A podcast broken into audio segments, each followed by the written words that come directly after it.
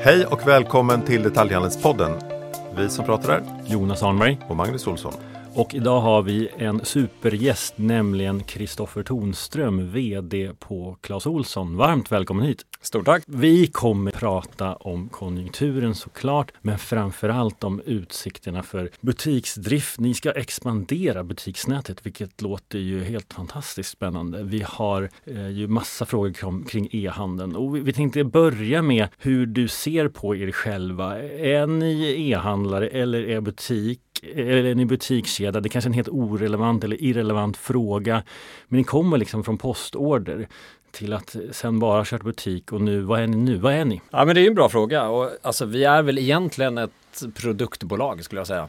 Alltså vi ser ju det att det som gör oss unika, det är vårt sortiment och sen så är det vårt kundmöte och vårt varumärke. Men folk kommer till oss, kunderna kommer till oss för att hitta en produkt som en lösning på ett problem. Och sen blir ju mer kanalerna ett sätt att nå kunden. Så att det är klart att vi började ju faktiskt som ett distanshandelsföretag och har utvecklats väldigt mycket. Men jag skulle nästan säga att vi är mer av ett produktföretag och sen utvecklar vi hela tiden kanalerna. Men det måste ju varit komplext för dig att förstå vad som driver vad. Jag menar, du kom in precis i början på pandemin.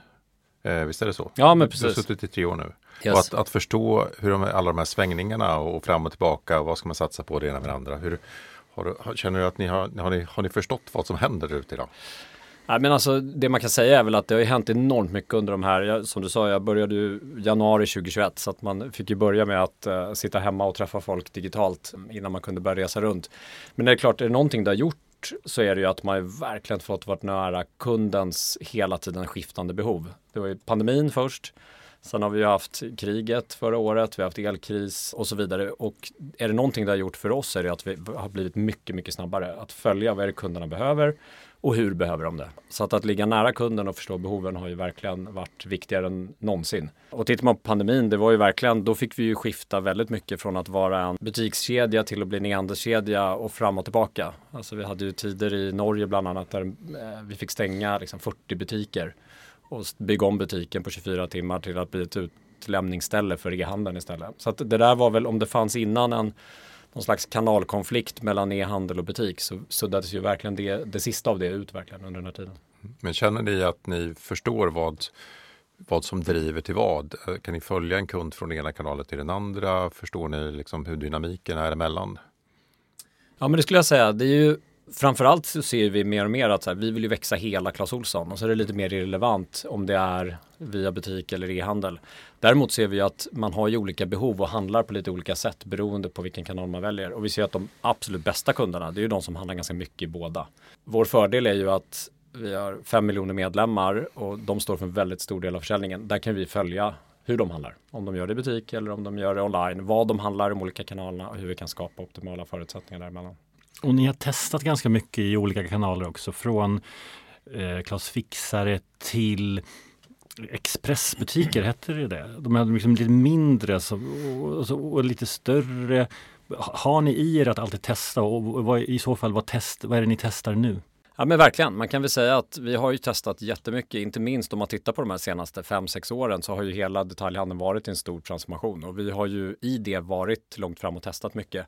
Nu har vi ju testat saker och också lärt oss och nu kan man väl säga att vi har ju samlat ihop väldigt mycket av de här lärdomarna och nu är det mindre testning och mer fokus skulle jag säga. För nu ser vi vad är det som fungerar så att tar butikskoncept som ett exempel så har vi ju testat med lite compact stores, mindre butiker och vi har väl konkluderat att vi behöver inte massa koncept. Vi behöver Clas Ohlson-butiker och en Clas Ohlson-butik får gärna vara så stor som möjligt och ligga på rätt plats och ha så stort sortiment som möjligt. Men det här med att anpassa väldigt mycket i olika koncept och så vidare. Vi har lärt oss av testerna och slutsatsen har väl blivit ett väldigt fokus på kärnaffären. Du var inne på att du kom in mitt under pandemin. Det blev kaos i leveranskedjorna, det blev krig i Ukraina och nu är vi på väg in i en lågkonjunktur som vi inte vet vare sig hur lång den är eller hur djup den blir. Har ni märkt någonting hur kundernas beteende förändras? Både vad gäller prispunkter och i vilken utsträckning man använder nätet som förköps som en del av kundresan och så vidare. Hur ser ni där att det utvecklar sig? Ja, men vi ser ju verkligen att våra kunder är ju väldigt prismedvetna. De såklart har mer koll än någonsin på vad man ska handla, vad det ska kosta Man kommer liksom med ganska planerad handel. Men framförallt är det väl att vi har ju gjort en rätt stor omställning till att fokusera jättemycket på liksom behovsdriven handel. Vad är det man på riktigt behöver? Det är inte så mycket kul att ha, utan verkligen vad är nyttigt att ha. Och det ser ju vi fungerar. Att om vi kan sälja någonting som gör att du som hushåll får en produkt som gör att du kan spara elektricitet, eller om du får en produkt som gör att matsvinnet blir lägre, då är man beredd att investera i det. Så att det handlar verkligen om att hitta de här behovsdrivna produkterna och kanske lite mindre nice to have. Men det är klart att vi känner av och har känt av att kunderna har haft mindre i plånboken och det är ju alltid prismedvetna, helt klart. Mm. Men har ni också märkt att nätet är, har ni ökat trafiken på nätet som många andra har gjort? Liksom när det blir tuffare i plånboken, man vill veta att, vad grejerna kostar innan man går till butik. Ja, men nästan 70% av alla köpresor hos oss börjar ju på Google och sen via hemsidan på något sätt. Så att absolut har man ofta kollat upp det. Samtidigt så ser vi att även om många köpresor börjar där, så ser vi också att vi har ju haft en fin utveckling både i butik och på e-handel trafikmässigt. Och när vi har sett e-handelsmarknaden gå ner försäljningsmässigt totalt sett, så har vi ändå fortsatt öka här senaste året. Så att det är väl tillbaka till det här att olika kanaler har olika syften och olika dynamik, men totalt sett så har vi sett en bra utveckling på båda. Mm. Men skulle du säga att ni är mer liksom sökordsoptimering är viktigare för er än att ha kampanj? Alltså vad är det som, om man börjar på nätet och letar, då kommer det från behovet. Eller behöver ni också ropa på kunden att titta här har vi den här dealen och så? Ja, men för oss är väl det är väldigt mycket tillbaka till sortimentet. Alltså så som vi fångar in våra kunder handlar ju jättemycket om att ha rätt sortiment. Om du går in och googlar efter någonting så vill vi ju dyka upp. Och det funkar ju så, antingen finns vi eller så finns vi inte. Så att sortimentet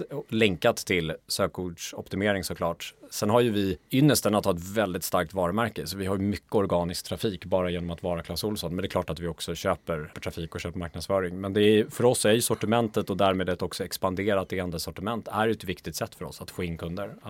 Att finnas där kunden letar. Och berätta mer om det sortimentet, för ni är inte först i någon kategori, men ändå är det väldigt härligt att gå till Clas Ohlson. Hur går det till liksom?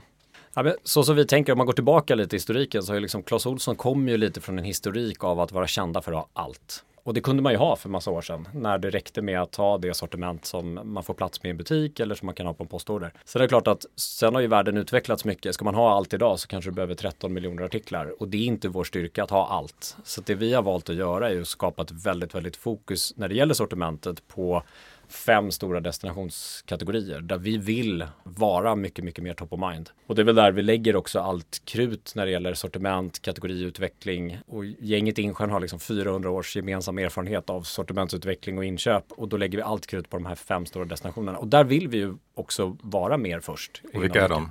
Ja, men det är dels ordning och reda hemma, det är belysning, att vara en belysningsdestination, det är uppkopplade hemmet, liksom tillbehör till elektronik, det är fixa hemma, alltså verktyg och den typen av produkter. Och den sista delen är väl det som vi har sett är litet men har en uppsida, det är ju verkligen det här med energilagring, medvetna hemmet, lite prepping, den typen av produkter. Så det är de 5 områdena där vi ser att vi har förutsättningar att gå mycket mer på djupet. Och den kombinationen av de här 5 områdena ger oss en ganska intressant totalprofil. Och ni måste närma er en bra position på de områdena också. Ja, det varierar ju lite per land, men ser jag till alltså, Norge och Sverige så ligger vi väldigt högt upp på många av de här och vi har ju också valt fokusområden baserat på vart kunden redan relaterar till Clas Ohlson. I Finland är vi lite svagare, men absolut, vi ligger relativt högt upp. Men sen ser vi också att över åren, vi har ju dragit ner sortimentet lite tidigare för några år sedan och då har vi sett att vi kanske har tappat lite relevans i vissa kategorier som vi nu börjar försöka återta. Mm. Men detaljhandeln har haft ett antal väldigt bra år fram till den här lågkonjunkturen, typ 30 år med tillväxt. Och pandemin ökade på det ytterligare och där fanns det de som hade tur som var i kategorier som människor prioriterade, typ allting som hade med hemmet att göra. Så var det några som hade otur och du tajmade ju hoppet från modehandeln väldigt väl får man ju säga, sett i ett historiskt perspektiv. Men att vara i hemmafixar-kategorin nu, är det en framtidssysselsättning? Ja, men det beror på vad man lägger i begreppet hemmafix. Det är klart att vi är ju ingen bygghandlare och vi har ju sett att det är klart att de som hade ett stort uppsving under pandemin också har haft mycket tuffare jämförelsetal när det gäller de stora projekten. Vår definition på hemmafix det är ju verkligen de här smarta, enkla, praktiska, billiga lösningarna för att lösa små, enkla hemmafixproblem. Sen säljer vi också verktyg och sådana saker. Men vår definition på hemmafix är ju väldigt mycket men de mindre problemen. Och där har ju vi hade inte samma stora uppsving under pandemin kanske som andra, men å andra sidan inte heller samma eftereffekt. Märks det på, för ni är börsintroducerade också och retail överlag har väl fått en del stryk, men ni känns ju ganska safe och det funkar i alla tider. Märks det på er kurs? Ja, men alltså tittar man på, vi har ju varit på börsen sedan 1999 och det är klart att just konsument och retailbolag är väl inte det som generellt sett har varit hetast senaste tiden. Men vi tycker väl att den här kombinationen mellan det jag var inne på med liksom sortiment, varumärke, kundmötet, vi har mycket att jobba på oavsett konjunktur. Och det faktum att ni är på flera marknader, hur märker du av det nu? För om vi tittar så ser ju Sverige är ju sämst i Europa just nu, om vi tittar på liksom tillväxtprognoser. Och då är det väldigt härligt att inte bara vara i Sverige, men det är inte fest i Norden heller. Men märker du skillnad i beteenden mellan de olika marknaderna? Ja, men vi har ju fullt fokus på Sverige, Norge och Finland. Vi har ju varit i andra marknader men har lagt ner det och fokuserar fullt ut på Sverige, Norge och Finland. Och där kan vi se just nu att vi har en fin tillväxt i både Sverige och Norge. Inte samma positiv utveckling i Finland, men där är vi också lite relativt svagare. Men tittar man på marknad så ser man ju att consumer confidence är ju allra lägst faktiskt i Norge av våra tre marknader. Vilket man kanske är lite ovan vid, för ofta brukar man vara rätt immun i Norge mot just konjunktursvängningar. Så att vi ser att marknaden har ju varit tuff i alla länder. Som tuffast faktiskt i Norge ur ett konsumentperspektiv. Men vi ser starkast utveckling i Norge, följt av Sverige och så lite svagare i Finland. Vilka kategorier går bäst i Finland och vilka går bäst i Norge och Sverige? Ja, men just nu har vi ju en bra tillväxt och den tillväxten är faktiskt ganska bred. Det är mycket basen. Alltså går man tillbaka till den här sommaren så det var en ganska svag sommar i termer av säsongssortiment. Det var ju ingen fantastisk vädersommar i något land heller. Så att det har varit en väldigt bredd faktiskt. Så att det är nu samtliga de här 5 fokuskategorierna som växer ungefär lika mycket i faktiskt alla länder. Konjunkturen talar ju inte direkt för handeln just nu och det finns flera delar i det som påverkar handeln och gör det ännu tuffare, för vi kan väl säga rent generellt sett så har marknaden tappat sedan typ ett år tillbaka, kanske lite mer beroende på vilken kategori vi har. Handeln i stort har minskat sedan förra sommaren, det stämmer väl Jonas. Och under den tiden så har vi fortsatt haft inflation som påverkar hyra, det påverkar delvis lönesättning när vi har fått ett ansvarsfullt avtal mellan arbetsmarknadens parter, men det driver ändå kostnader och många tappar då samtidigt intäkter. Nu säger du att ni inte gör, men hur hanterar man den här balansen? För någonstans, du vet nu, under dina 3 år på Clas Ohlson så har kris kommit på kris så att säga. Och man har hela tiden behövt anpassa sig, men vilken buffert behöver man ha för att vara säker? Vi har använt begreppet vingelutrymme som vi snott från Maria Hetsman från Bokusgruppen. Hur ser du på det? Ja, men vi har såklart, som alla andra, påverkats jättemycket av hela kostnadsinflationen. Så tittar man, vi har ju brutit räkenskapsår så vi stängde vårt senaste år nu sista april. Och tittar man på det året som vi stängde så hade vi en liten tillväxt försäljningsmässigt, men vi hade ju ett stort tapp både när det gäller bruttomarginal och när det gäller rörelseresultat. Och det är klart att det har varit en perfekt storm på kostnadssidan med liksom transportkostnader, inte minst för vår del valutan. Vi köper ju in väldigt mycket i dollar och euro och säljer i lokala valutor. Men sen det du var inne på också med både löneökningar och hyresökningar. Så att vi kom ju verkligen ur ett år med perfekt storm på kostnadssidan. Och samtidigt som man som kedja som Clas Ohlson också hela tiden måste bibehålla prisvärdheten mot kunden. Så att vi har ju senaste året nu gjort väldigt mycket för att skapa just mer flexibilitet. Så att vi har ju gått efter nu senaste året totalt sett kostnader på 210 miljoner. Vi har gjort väldigt stora förflyttningar, inte minst organisatoriskt, där vi har fattat mycket tuffa beslut i att framförallt på huvudkontorsnivå bli färre. Så att vi går in i en höst nu när vi är 25% färre tjänstemän än vad vi var för ett år sedan, vilket motsvarar 160 tjänster över alla våra kontor. Det är ju en jättestor förändring för ett bolag som Clas Ohlson. Men vi gör ju det väldigt mycket för att se till att skapa långsiktig konkurrenskraft, för att bibehålla prisvärdhet och sen också att kunna hantera just den här fortsatta inflationen. För det ser ju inte ut att bli så mycket bättre inom många områden, valutor och annat. Så det handlar ju om att ha den flexibiliteten. Så att det är ju mycket vi inte kan påverka, men vi har ju försökt lägga all kraft på det vi kan påverka och då är det ju vår egen kostnadskostym. Mm. Så att, och det är intressant det du säger att inflationen är en riskfaktor även framåt. Hur ser ni att era inpriser utvecklas och era kostnader? Ja, men för oss är det väl väldigt mycket fortsatt valutapåverkat. Mm. Så tittar man på priser, vi producerar ju idag och köper produkter från Asien. Vi har ju breddat inköpsmarknaden ganska mycket, så vi köper ju från Kina, Indien, Vietnam, men även sourcar mycket från Europa. Men oavsett var vi köper, oavsett vad som händer med så att säga priserna, är ju valutan, den svenska kronan, en stor utmaning. Så att även om vi ser att produktionskapaciteten i Asien går upp och priser kanske börjar gå ner på något håll, så påverkar ju valutan väldigt mycket. Så att den fortsatta valutamotvinden tror ju vi kommer fortsätta. Och därav att vi gör allt vi kan i vår egen kostnadskostym när det gäller liksom overhead-kostnader. Men kommer du också höja priset mot kund? Ja, men om man tittar på vår bransch så är väl vår, om du jämför exempelvis med dagligvaruhandeln, så har vi ju sett en matprisinflation som har varit hög och bred. Våra kategorier, ja, priserna har generellt sett gått upp lite grann, men det har ju inte varit alls samma prisutveckling. Vi ser ju också att vi konkurrerar ju också med mycket lågprisaktörer inom många olika kategorier. Och vi vill ju fortsätta vara prisvärda mot dem. Så att ja, överlag är det klart att priser har gått upp på en del kategorier, men det är ju inte alls samma typ av utprisökningar som vi har sett kanske inom andra kategorier. Och därav att vi också haft negativt påverkade bruttomarginaler. Mm. Du är ju inte... Nu har ju du koll på dina siffror, men om du försöker lyfta blicken och kolla på konkurrenter eller retail i stort... För alla sitter ju i samma situation. Tuff konkurrens, ökade kostnader, svårt att höja priset så mycket som man skulle vilja. Och ni har då lyckats med bra kostnadsbesparingar. Vad tror du händer generellt där ute? Kommer vi se en utslagning?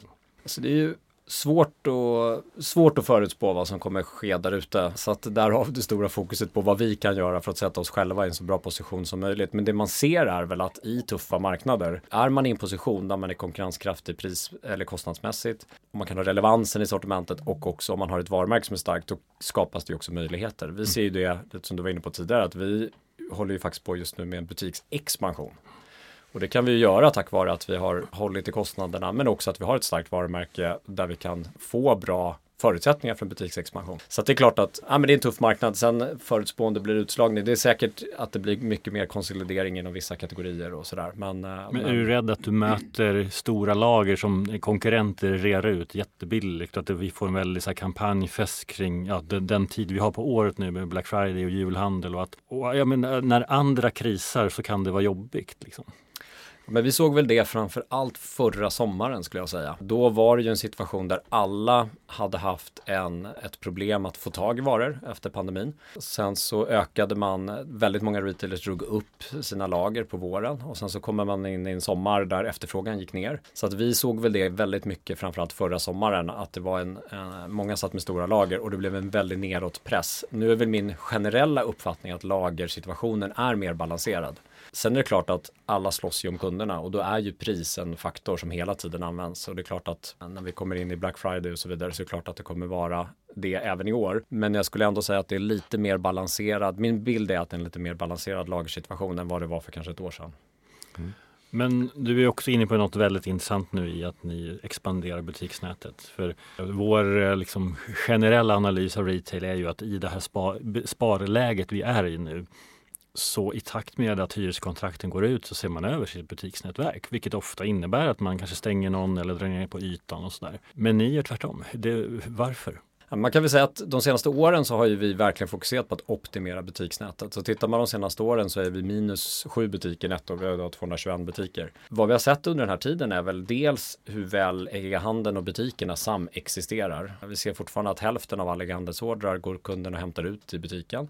Så vi ser en stark effekt de här två emellan. Och sen nummer 2 så ser vi också en fin utveckling faktiskt på våra butiker som vi har. Alltså like-for-like-utvecklingen är stark. Och sen den tredje delen är ju som sagt, eftersom ur ett kostnadsperspektiv så har vi gjort så mycket vi kan på liksom overhead-kostnader för att ha råd att fortsätta driva och expandera butiker. Det har ju då, om man tittar på vart vi är i marknaden idag, så finns det ju möjligheter att hitta bra butikslägen om man är ett starkt varumärke som kan hjälpa till att driva trafik till stadskärnor eller vart man nu öppnar. Så för oss är det faktiskt en intressant marknad och vår ambition är att öppna uppåt kanske 10 nya butiker här kommande 12 månader och vi har redan signat på 8 nya butikskontrakt. Redan öppnat en ny och det är fler på gång. Så att, alltså vi vill höra allt. Ja. Vad säger då average fastighetsägare när du kommer och säger att vi är sugna på att öppna en butik? För jag menar, från backar vi några år och det var kö till att att få komma in i ett köpcentrum, så har vi ju haft en period där man som fastighetsägare får leta, och man får leta långt bland tandläkare, liksom vårdcentraler, bibliotek, skolor.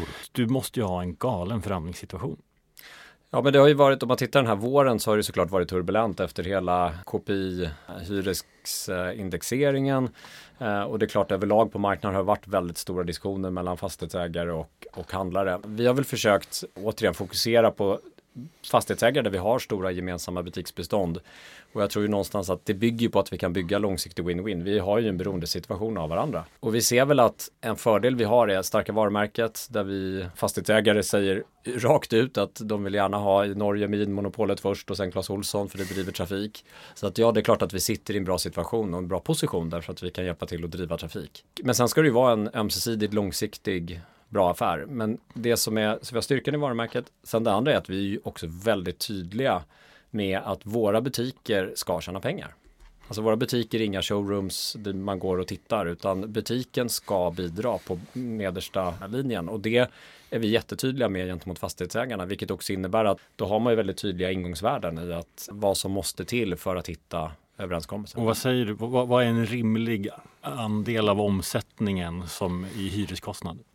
Ja, men det beror ju helt och hållet på vart butiken ligger. Vi har ju generellt sett mycket liksom citylägen och köpcenterlägen. Vi tittar ju också en del i några av länderna på lite mer externa handelsplatser. Så att det är klart att hyresnivåerna skiljer sig såklart åt beroende på vart läget är. Så att en butik med en hög hyra i procent av omsättningen kan ändå tjäna pengar om omsättningen är tillräckligt bra. Så att det skiljer sig åt. Så att vi har väl inte pratat om några snitt hos oss, men vi vet ju vad som måste till per läge så att säga. Men kan man anta att ni kommer fortsätta utvärdera befintliga lägen för att också dra nytta av den situation som är nu där det är väldigt turbulent? Absolut. Så att om jag säger att vi ska öppna netto 10, så har vi ju fortsatt också butiker som vi stänger. Så att det är ju någonting vi alltid kommer att göra, att hela tiden optimera lägen utifrån att vara där kunden finns, skapa förutsättningar för e-handel, men också att butiken ska vara lönsam. Så jag tror vi kommer fortsätta se att vi flyttar, stänger, men skillnaden nu är väl att vi ser ett utrymme att ha netto ökning av butiksbeståndet. Och tänker du då även butiksyta? Ja, men vi har ju också sett lite tillbaka till det här med koncept, att vi vet ungefär hur stor butik vi behöver för att kunna leverera ett bra Clas Ohlson-upplevelse. Och där ser vi att vi vill inte vara för små, de ska inte vara för stora, utan vi har hittat en ganska bra sweet spot, och då försöker vi också optimera. Så vissa butiker, som Borlängebutiken här om veckan, så har vi dragit ner från över 3000 kvadrat och minskat ytan. Och i andra områden, om vi får en större där vi haft för litet, så växlar vi upp. Men genom att ha ett ganska enkelt fokus på ett enda koncept så är det också, ger det oss möjligheter att optimera. Så att det är väl så vi försöker jobba hela tiden, att optimera butiksnätet. Tror du, eftersom ni ligger ganska långt fram online och i tanken att driva en omni-verksamhet, att du av den anledningen kan ta dig an butiker på ett sätt nu, och att ni kanske ligger före en del andra som nu rensar i butiksnätet och liksom hamnar i att man måste driva affären på nätet, och att det kan vara svårt, för där är konkurrensen ännu hårdare än på liksom det lokala torget? Ja, men jag tror väl verkligen att kombinationen för oss är ju väldigt stark. Nu är vi en e-handel som är uppe över 1 miljard i omsättning, så att den är ju fortsatt en ganska liten del av helheten, bara 12% av totalen. Men vi har ändå nått en så pass stor skala på e-handeln att vi ser ju att vi kan verkligen optimera, alltså respektive kanal beroende på vad kunden vill ha i respektive kanal. Så att jag tror definitivt att för oss är det en styrka att ha både och. Och vi har ju också sett att vårt butiksnät har ju också hjälpt oss att bli bättre på fulfillment inom e-handel. Så att vi har ju bland annat 10 butiker som är små e-handelslager, där vi gör hemleveranser från ett lager som ligger i anslutning till en butik, där vi plockar, packar, skippar direkt från butiken. Och det gör ju att vi kan få väldigt snabba leveranser i områden som är svårt för rena e-handlare att nå. Exempelvis vi öppnade en sån här butik i Tromsö, norra Norge, förra sommaren. Och där är ju inte kunden van att få en vara hemskickad på mindre än en vecka, och så kan vi leverera inom 1 till 2 dagar tack vare att butiken ligger där. Så att se liksom kraften i 1+1 här kan bli 3, att ha både butiken och e-handel. För oss fungerar det väldigt väl att ha både och. Du är ju inne på något som vi vill gräva ännu mer i, och man undrar ju att är butiksnätet till och med en tillgång när du driver en online-business? Ja, men jag tror det är svårt att ge ett generellt svar på den frågan. Det beror väl på lite vem man är. Men jag tror ju för Clas Ohlsons del så är ju svaret helt klart ja. Men, och inte minst feeder store last mile-grejen, beskriv det lite mer.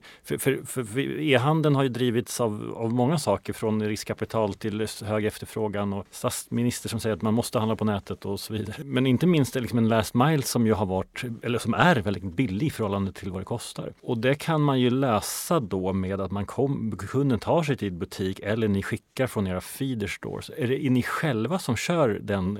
Hyr ni in posten där? Eller vem kör grejerna till kunden? Ja, vi plockar och packar själva och sen är det ju Instabox och Postnord och sådär som hämtar upp och sen de motsvarande då i Finland och Norge. Så att det är ju på det sättet för oss en effektivt sätt att nå den här sista snabbheten i leveransen. Men sen kan man väl också säga att våra butikslägen är ju ofta ganska centrala och ligger nära till där man kanske jobbar, vilket gör ju också att många kunder fortsatt, trots att vi är bättre på last mile nu, också väljer att själva gå och hämta upp produkterna i butiken. Och så att man gör en click and collect order, och där ser man ju också att 40% av alla kunder som gör det tar också ett varv i butiken och handlar lite när de ändå är där, för man tycker det är rätt kul att gå till en Clas Ohlson-butik. Och det är också nästa fråga, för det är oerhört intressant. För min fördom är att du har högre snittköp i butiken. För när man går in med en korg så stoppar man i mer. Men på den rationella kunden på nätet köper bara precis den ska ha. Sen så klickar man på köp. Men då går man in och hämtar och då passar man på att köra ett varv. Det är perfekt. Nej, och för oss är det faktiskt så att vi har ju faktiskt dubbelt så höga snittköp online mot vad vi har i fysisk butik. Så att jag hade helt fel. Men för oss är det tvärtom. Så att vi har ju generellt sett är det tvärtom. Men så generellt sett högre snittköp online. Och det är såklart baserat lite på hur man handlar och vad man köper online. Men just i våra fysiska butiker, så det är väl också någonting som jag tycker är en styrka i liksom alla kollegor som jobbar i våra butiker, att man också ser, pratar mycket om så här omsorgsförsäljning, att de som jobbar i butiken ser ju e-handelskunden på ett annat sätt än om det skickas från ett centrallager, vilket gör att man proaktivt sätter en liten post-it-lapp på den här förpackningen och säger glöm inte att köpa AAA-batterier till den här produkten och sådär. Så att dels att man kan liksom, kollegorna som jobbar i butik kan hjälpa kunderna att kompletteringshandla, men också att man ofta kunden väljer att ta ett varv för att det är lite kul. Men sen har ni ju lägen också som är nära dagligvarulägen, så att det är inte det är ju inte en ansträngning att ta sig till en Clas Ohlson-butik jämfört med vissa andra som man behöver åka till externa handelsområden. Så att det är ju lätt att gå en sväng extra och därmed inte behöva shoppa ihjäl sig varje gång man är i butiken. Tänk er om last mile faktiskt måste ta lite mer betalt. Det är ju drömmen för dig. För om det tvingar upp att fler väljer att hämta i butik, så får du både onlineaffären och butiksvarvet. Ja, men så är det ju. Och det är klart att vi tar ju inte betalt när du hämtar i butik, men vi tar lite betalt på hemleveransen. Så det är klart att många kunder kanske väljer att gå till butik för att vi inte tar betalt. Men det blir ju också, som du är inne på, såklart en positiv effekt, eftersom så pass många också väljer att också handla något när de ändå kommer in i butiken. Men alltså det går för bra. Vad är din... Sover du gott? Vad är du sömnlös över? Vad är dina största utmaningar? Ja, men jag skulle inte säga att vi har ju enormt mycket utmaningar som alla andra. Så att det är väl det att vi ser en relativt fin utveckling försäljningsmässigt nu, men vi är ju väldigt ödmjuka inför den konjunktur vi står i, den höst vi nu går in i. Vi har ju sett hur ränteökningen har inte fått full effekten på hushållens ekonomi. Vi får ju se vart elpriserna tar vägen nu i höst, så att vi är definitivt inte, eller vi är väldigt hälsosamt paranoida kan man väl säga om framtiden. Så att, du sover inte alls? Jag sover gott ändå, det gör jag. Så att jag sover gott, men det är väl framförallt det jag skulle säga att som jag tycker det är väl att organisationen har varit enormt fokuserad på vad är det vi själva kan påverka, så att vi inte blir sömnlösa över allt det här som vi inte kan någonting åt, utan att verkligen försöka ta lite ödet i egna händer och agera på det vi faktiskt kan påverka. Och det är väl det som har varit lite temat, och det gör väl att då kan alla känna att vi har verkligen gjort allt vi kan med det vi kan påverka. Men hur orkar man hålla det över tid då? För det är en sak att under en omställning som våren 2020 när allting stängde ner, att liksom få ett krismedvetande, men att göra det här över tid. För som du var inne på, det är väldigt lätt att säga att men det är Riksbankens fel eller bankens fel som inte lånar ut pengar, eller fastighetsägarens fel eller någon annan som är dum. Men du gillar inte det här sättet att tänka. Alltså för det är klart det kan vara skönt ibland att liksom resonera så, men vi har väl försökt att inte hamna i den här liksom negativa spiralen av liksom offermentalitet, utan försökt försöker. Men har ni ett stoppord på ledningsgruppsmötena? Ja, men vi pratar väl hela tiden om så här, det vi själva kan påverka. Vi pratar mycket om liksom proaktivitet. Men sen är det klart att det här betyder inte att det alltid är så. Det är klart att, jag menar, tittar jag på organisationer, vi har ju gått igenom enormt mycket det här senaste året. Inte minst givet alla organisationsförändringar och sen som du var inne på under pandemin. Så att det är klart att det är tufft. Och det måste man också tillåta sig själv att prata om och så vidare. Så att det är definitivt inte en dans på rosor. Men jag tror att så länge man ändå försöker lägga energin och fokus på det som vi känner att vi kan göra någonting åt, så är det ju också som så att när vi ser att vi växer som vi gör just nu, då kan vi faktiskt också gemensamt fira att vi gör det på väldigt mycket egen ansträngning. För att vi ser ju inte att vi har någon medvind just nu makromässigt. Å andra sidan så det kommer komma fortsatt mer utmaningar. Så det handlar ju om att verkligen försöka fokusera på det man kan påverka. Kristofer, du är relativt ny på posten fortfarande och det har varit ett ständigt arbete att förhålla sig till det som har hänt runt omkring. Men vad tror du att du har kvar att göra utifrån det uppdraget du en gång fick? Finns det något kvar nu? Absolut, det finns alltid något kvar och jag är ju verkligen ny jämfört med väldigt många, jag har ju massa fantastiska kollegor som har jobbat 35-40 år i bolaget, så jag kommer vara ny väldigt länge, även när jag snart varit i 3 år. Ja, men det man kan säga är väl att vi har ju funnits i 105 år. Vi gör ju verkligen allt för att skapa förutsättningar för att finnas i 100 år, minst 100 år till. Vilket gör att vi har liksom inget slutmål. Det är inte att det är klart vi har massa milestones vi vill uppnå. Vi vill ta oss över 10 miljarder i omsättning. Vi vill liksom, men fokuset hela tiden är ju bara att försöka göra allt vi kan för att bygga en starkare organisation, ett bättre företag. Så därmed så är det ju inte ett uppdrag som börjar och slutar. Personligen är jag ingen förvaltare, men samtidigt, utan vi gillar ju att driva förändring, men det är ju det som är DNA till hela företaget också. Så att, och vad vi än gör så förvaltar vi bolaget på något sätt inför kommande generationer. Vad tror du att kommer att ha hänt när den här lågkonjunkturen en gång vänds till högkonjunktur? Hur ser dynamiken i marknaden ut då? Vad behöver man? Hur ser världen ut där ute? Ja, alltså det enda man har lärt sig under de här senaste åren är att det är helt omöjligt att förutse. Och det är svårt för någon att egentligen förutse exakt vad som kommer att hända. Därför frågar vi ju dig. Jo, jag vet. Ja. Och det är väl därför jag svävar på svaret. För att det är så enormt svårt. Jag tror det som är viktigast för oss, det är ju att oavsett vad som händer, då är det just den här relevansen. För oss är det ju tillbaka till liksom, vad är det vi fokuserar på, sortiment och så vidare. Så att den här relevansen, oavsett vart kunden befinner sig, om man har mycket pengar kvar i slutet av månaden eller om man har lite pengar kvar. Så det handlar väl om att ligga nära hela tiden kundernas behov och beteenden. Men jag går väl inte att förvänta mig att det kommer komma en snabb konjunkturvändning, utan vi rustar väl oss för att det kommer fortsätta vara tufft. Vad tror du är de viktigaste åtgärderna att ha koll på eller att agera på de närmsta åren? Jag tror att det är fortsatt verkligen att såklart hålla i kostnaderna, som gör att varenda krona vi spenderar tar vi från våra kunders plånböcker. Så att ju mer vi håller kostnaderna, desto mer kan vi återinvestera till våra prisvärda. Och sen tillbaka till just, för oss är det ju relevansen i sortimentet. Att vi har rätt produkter på rätt plats i rätt tid. Så att det är ganska basic, men för oss handlar det väldigt mycket om det. Att skapa förutsättningar som gör att vi också kan investera i möjligheter som butiksexpansion eller annat. Kristofer Tonström, vd på Clas Ohlson. Det här har varit otroligt härligt. Vi har ju haft massa lite halvdeppiga avsnitt sista tiden för det är ju lätt att måla upp ett mörkt scenario. Och ni är ju absolut drabbade. Du beskriver ju hur mycket ni kapar kostnader och sliter. Men det är ju också härligt att höra att ni är optimistiska inför framtiden, även om ni kommer få kämpa. Så att det är ett väldigt inspirerande avsnitt. Tack så jättemycket att du var med. Tack så mycket. Och tack till er som lyssnade, inte minst. Och vet ni som lyssnar, vi har skaffat en hemsida. www.detaljhandelspodden.se. Där kan man kolla in nya avsnitt, man kan kolla bilder, gå in och titta och återkom gärna med feedback till oss och vi hörs snart igen. Hej då! Hej då! Hej då!